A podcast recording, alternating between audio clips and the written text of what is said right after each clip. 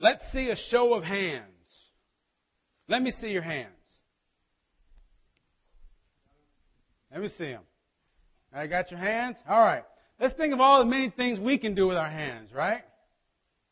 We just heard quite a bit, right? He's probably still telling them back there how many different things you can do with your hands, right? But what are some of the things you can do with your hands? Well, you can pray, okay? Yeah. You, you can comfort people and embrace, right? You can hit people if need be. What's going on back there? huh? You can greet people, you can shake hands, you can mm, do some of this, all that kind of stuff too, right? None of y'all do that, right? You can prepare food. I want to go with your hands. You can play with your hands, right? You can entertain with your hands, can't you? Come on. That doesn't get old for me. So many different things you can do with your hands, right? Now I want you to think, you can put your hands down if you still have them up. I want you to think about how hands might play into the life of this woman. This woman was known by many people and loved by many people. And she, in turn, I think, loved them all. And what was not to love about her? I can see her. She, she loved her God, she loved her church, and everyone in her church. She loved to be the one to, as everyone sat around thinking of what had to be done next, she'd use her and say, I'll do it. Sign me up. Or when the bad news came in someone's life, she wanted to be the first one to go and embrace, offer a hug, or to offer that hand on the shoulder. I'm with you. I'm praying for you. You're not alone. The verdict never came in, and we may never know, but when she sang, if she sang off key or not, but it never really mattered because she sang like she believed it. And I have to envision that sometime when she sang, her hands were up as she sang. And we know she did a lot of work with her hands.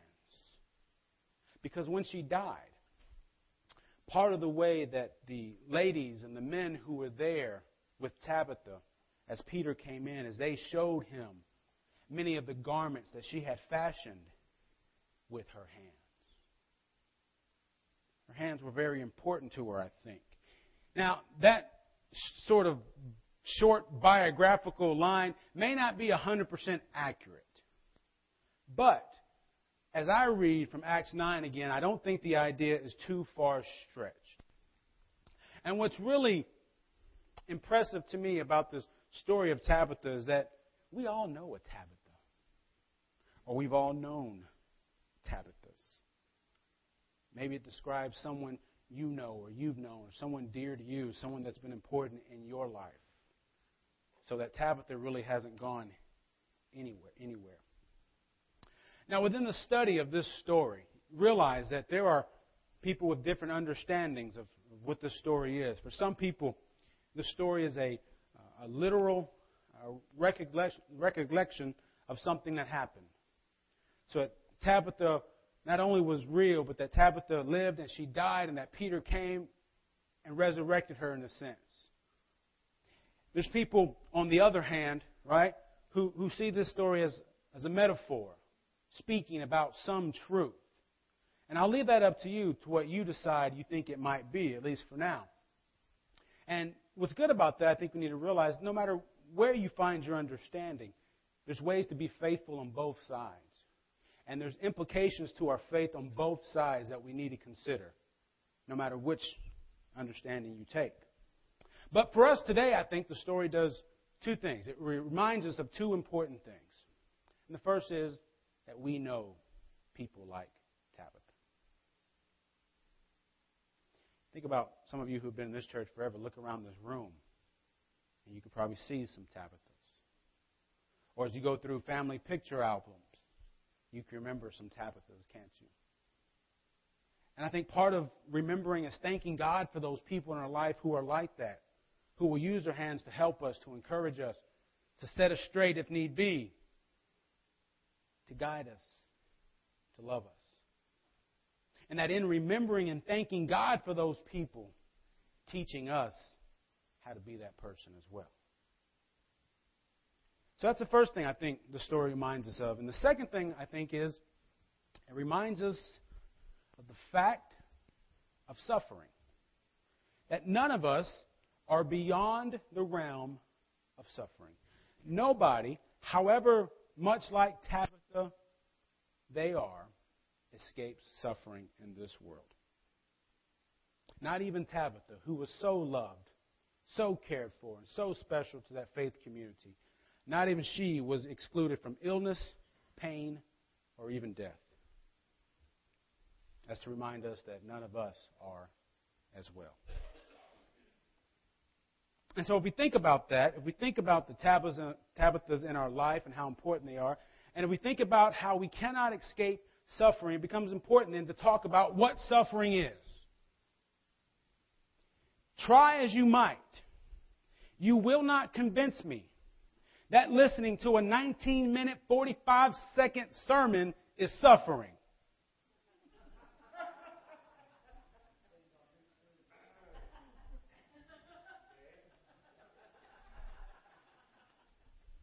I'm going to leave that one alone. It still can't convince me.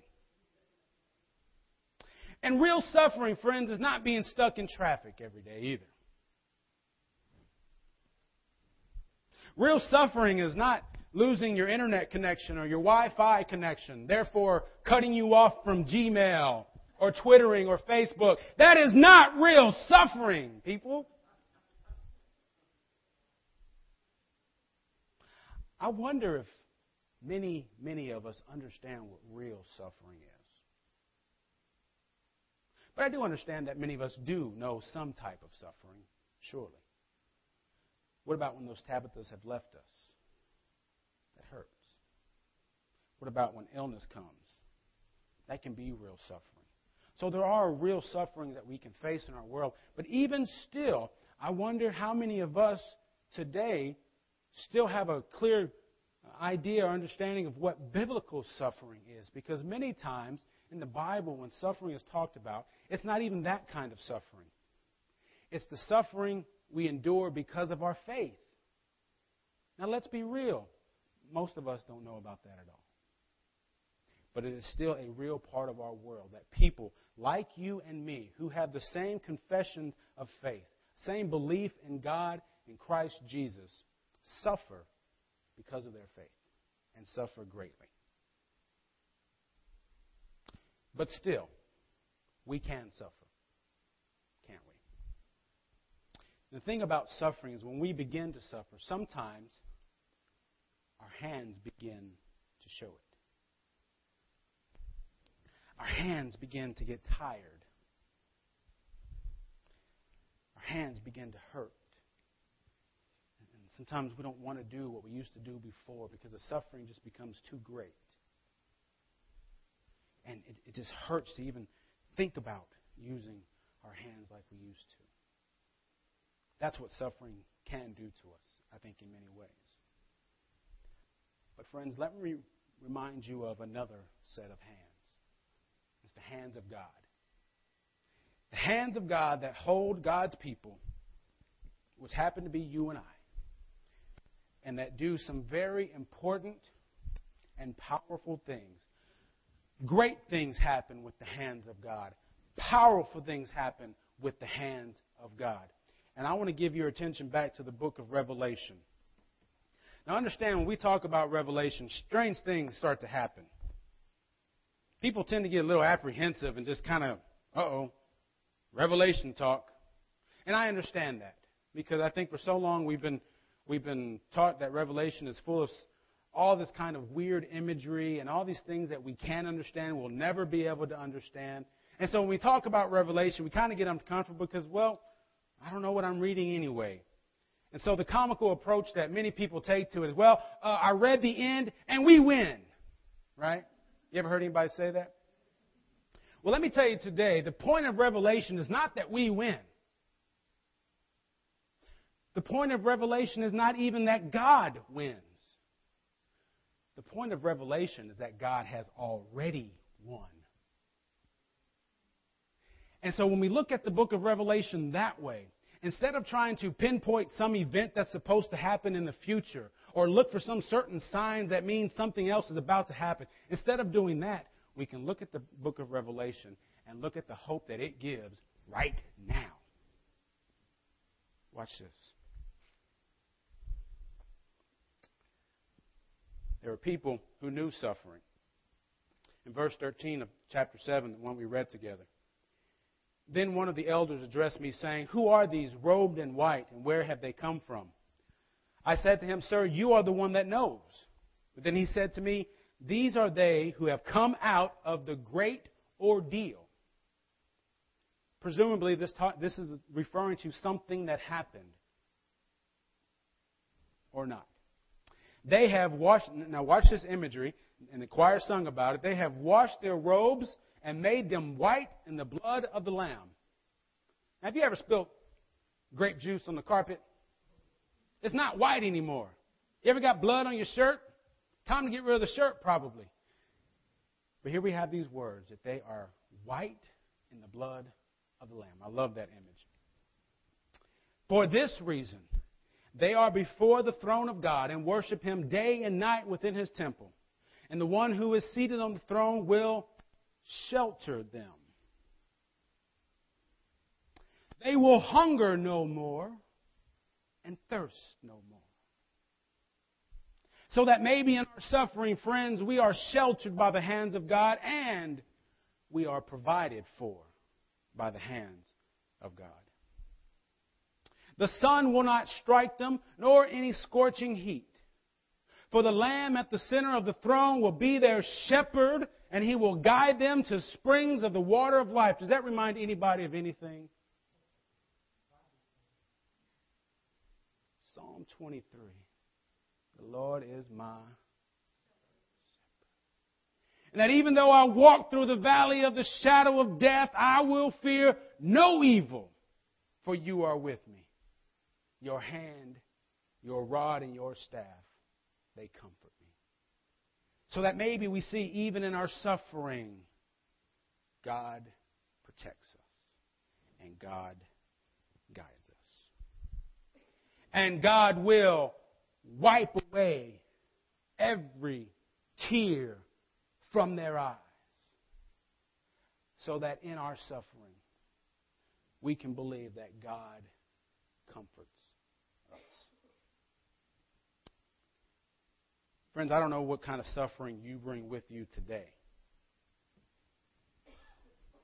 But I do know that we are in the hands of God.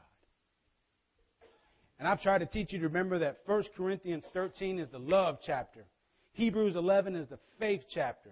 John 10 is the shepherd chapter, where Jesus gives this big spiel about being the good shepherd. And Jesus says, They are in my hands, and no one will snatch them from my hands. Friends, that's you and me.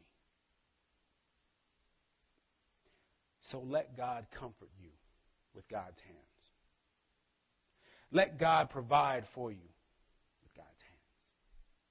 be protected by God's hands.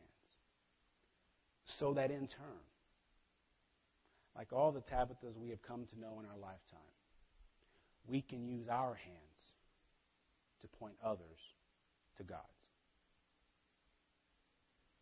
In Jesus' name.